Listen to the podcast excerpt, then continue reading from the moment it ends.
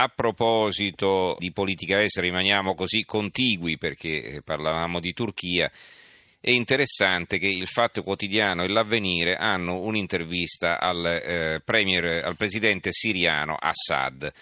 Il titolo del Fatto Quotidiano in apertura è questo: Assad, per la Siria i diritti umani ora sono un lusso, il terrorismo e la crisi dei rifugiati sono tutta colpa di voi europei. Dobbiamo sconfiggere nemici e ribelli, poi si potrà parta- parlare di politiche del resto. Con gli americani l'ISIS avanzava, con i russi arretra. L'intervista alle pagine 2 e 3. Eh, sull'avvenire invece, questo è per, per, il fatto quotidiano e l'apertura, sull'avvenire invece un titolo eh, di taglio centrale, eh, Assad, un referendum sul futuro della Siria, così è stata interv- eh, sintetizzata l'intervista che probabilmente i due colleghi avranno fatto assieme. Si terrà un referendum, il mio, il mio destino è solo nelle mani del popolo, l'Europa ha sostenuto i terroristi, la Russia li ha sconfitti. Bashar al-Assad eh, sembra del tutto a proprio agio, elegante, rilassato, cordiale, risponde alle domande fissando l'interlocutore con gli occhi blu della madre. Anche protocollo e sicurezza sembrano poca cosa se paragonati al fatto che Assad è uno dei bersagli più ambiti. Primo piano a pagina 5. Vi dicevo di Napoli, poi ne abbiamo, ne abbiamo parlato anche così eh, di eh, striscio durante il nostro approfondimento dedicato alla Turchia. Allora, il giornale apre così: il partito dei centri sociali, così i comuni rossi coccolano e difendono i violenti. Caos a Napoli, bus e cantieri fermi, amici dell'illegalità. Da Scalzone a Negri, cattivi maestri sempre in cattedra, il commento di Stegno Solinas. C'è un sottile filo rosso, ma il colore più azzeccato, a cucire insieme la bolsa retorica della lotta armata rivendicata da Toni Negri giorni fa, la triste farsa della città indignata andata in scena l'altro ieri a Napoli e ora queste dichiarazioni bolognesi di Oreste Scalzone. Il manifesto De Magistris Minniti sa come è andata, è un virgolettato sugli scontri a Napoli, questo è riferimento. Eh, libero, hanno devastato Napoli, nessuno è in galera, anche il più scafato garantista rischia di vacillare dinanzi alla scarcerazione degli unici due arrestati per la devastazione del quartiere Fuori Grotta di Napoli avvenuta sabato scorso durante la visita del, tra virgolette, fascista Salvini.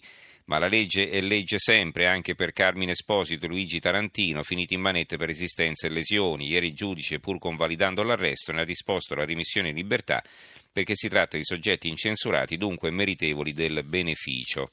Poi abbiamo il eh, tempo, boom di teppisti metropolitani, ecco il dossier dei centri sociali e eh, l'apertura, l'antiterrorismo dal Veneto alla Sicilia, i segreti dei vandali, i delinquenti napoletani fermati dopo gli scontri sono già liberi. Ancora il Roma di Napoli, Salvini inchiesta sugli scontri, già scarcerati due manifestanti, la procura apre un fascicolo, De Magistris due punti, De Luca con il leghista, il governatore basta chiacchiere.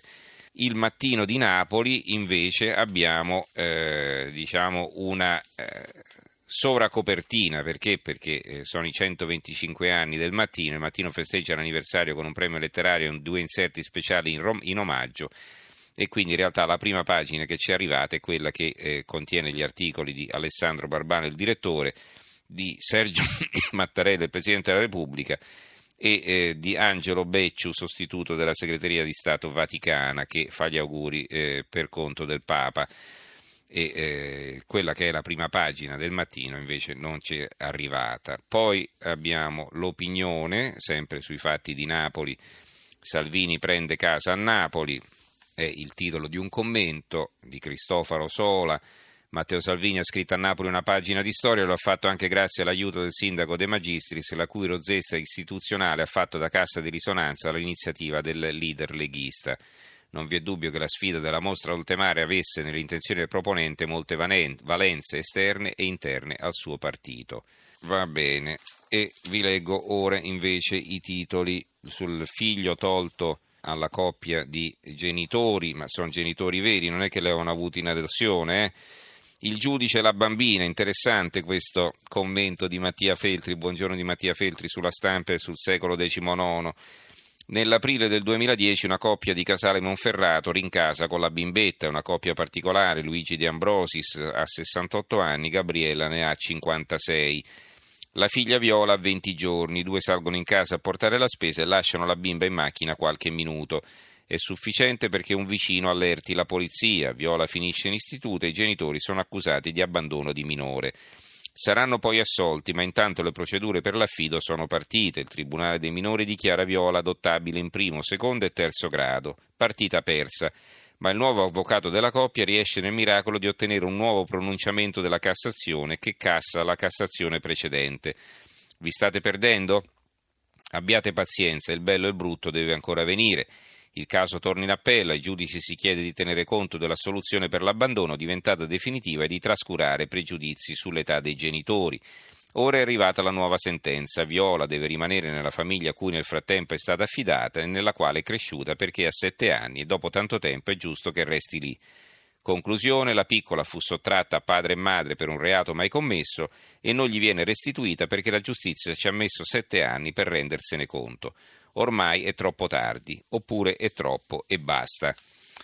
E in effetti, insomma, è veramente raccapricciante come si è arrivati a togliere una bambina ai, ai loro genitori. Eh, non, non, non c'è veramente commento. Il tempo, genitori nonni, biotestamento e gay, pazza Italia, il mondo a rovescio, il commento di Marcello Veneziani, il mondo capovolto, il diritto a rovescio, l'Italia a testa in giù, i figli non li vuole più nessuno, eccetto i gay, le lesbiche, le donne anziane, via con gli uteri in affitto, la maternità surrogata, l'eterologa, le adozioni di coppie dello stesso sesso. E se la politica tentenna, la magistratura accelera, non applica le leggi ma le crea, a passo di carica come non accade per la gran parte dei processi. Qual è la strategia? Prima si agitano casi estremi per colpire l'immaginazione popolare, poi si allarga ad altri casi, si invoca una nuova norma d'occa e infine si dirata la regola a dismisura. Così accade con la droga, con i migranti clandestini e con tutti i danni collaterali, inclusi i furti in casa. La colpa non è mai della droga, ma di chi ne impedisce l'uso, non è colpa di chi si droga, ma della mamma che vi si oppone. Non è dei clandestini, ma di chi li chiama clandestini, non di chi ruba in casa, ma di chi si difende in casa propria. Il diritto è diventato il rovescio e chi si oppone viene accusato di sessismo, razzismo, fascismo o xenofobia. Libero hanno levato la figlia ai genitori nonni perché non sono VIP, sentenze aberranti. La Sicilia, adozioni sì ai gay, no ai nonni, eh, questa è la loro apertura. Il giudice toglie la bambina ai genitori anziani affidata a un'altra famiglia. Figlia avuta grazie alla fecondazione eterologa vivrà invece con due mamme il quotidiano nazionale, il giorno nazione del resto del Carlino, genitori nonni beffati, dimentichino la figlia a un'altra famiglia, lui 75 anni, lei 63, la corte li boccia. La Gazzetta del Sud, i genitori nonni non riavranno la bimba, Casale Monferrato, la Corte d'Appello di Torino resterà con la nuova famiglia. La verità, affidano i figli ai gay e li tolgono ai veri genitori, la bimba sottratta ai coniugi troppo anziani. Il dubbio, Intanto qui abbiamo la prima pagina, però domani non sarà in edicola per uno sciopero della tipografia e quindi sarà consultabile solo online. Comunque la prima pagina è questa. L'apertura perdono la figlia di sette anni per un pasticcio dei giudici, scagionati da tutte le accuse, ma ricorso respinto per i genitori nonni. Eh, I titoli invece sul, sul, eh, sulla sparatoria, sul... Eh, tabaccaio che aveva ucciso il ladro e che è stato assolto, il Gazzettino di Venezia ci apre, sparò al ladro e lo uccise, assolto. In appella cancellata la sentenza che aveva condannato un tabaccaio padovano a 32 mesi a risarcire 325 mila euro.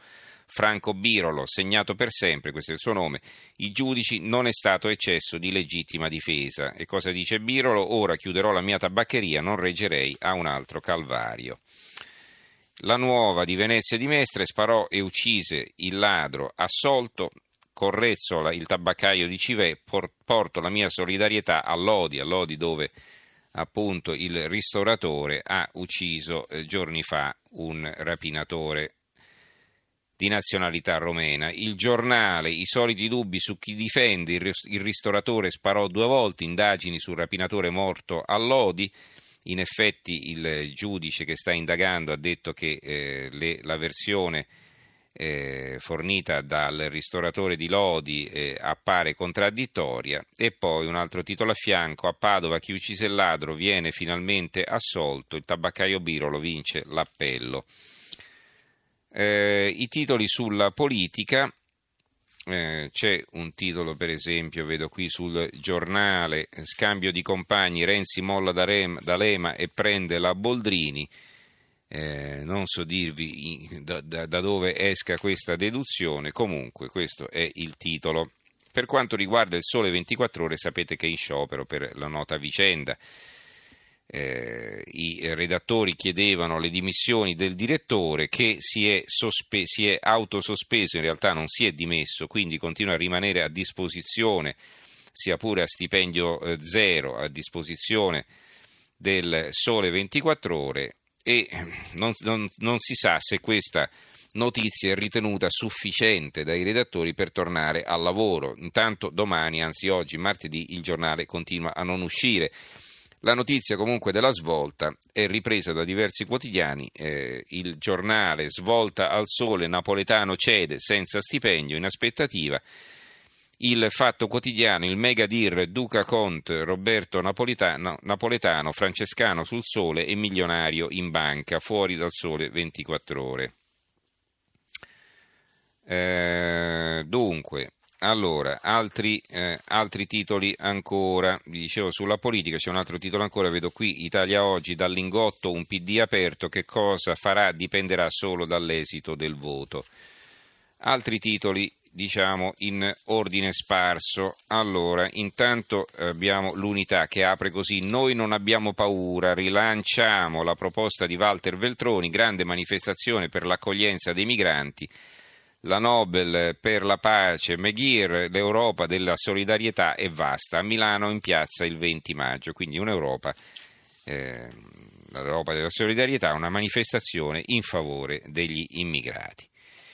Intercettazioni e prescrizioni, invece un titolo di taglio centrale, anzi di taglio basso, ecco la riforma della giustizia, domani fiducia sul nuovo codice penale, dopo la morte di J. Fabo comincia la discussione sul fine vita, aula deserta, in effetti c'è la foto di un'aula dove non c'è nessuno. E questa notizia viene ripresa anche da altri, il Fatto Quotidiano, Biotestamento, altro che legge subito, la Camera è deserta, al via ma al Senato andrà KO.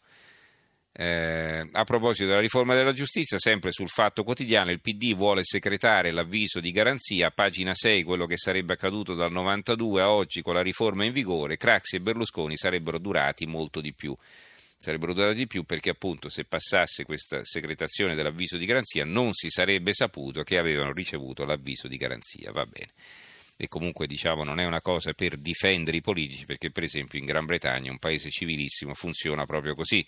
L'avviso di garanzia è una notizia riservata. Poi è chiaro, si può anche pensare che siccome il personaggio è pubblico è giusto che si sappia, diciamo il dibattito è aperto.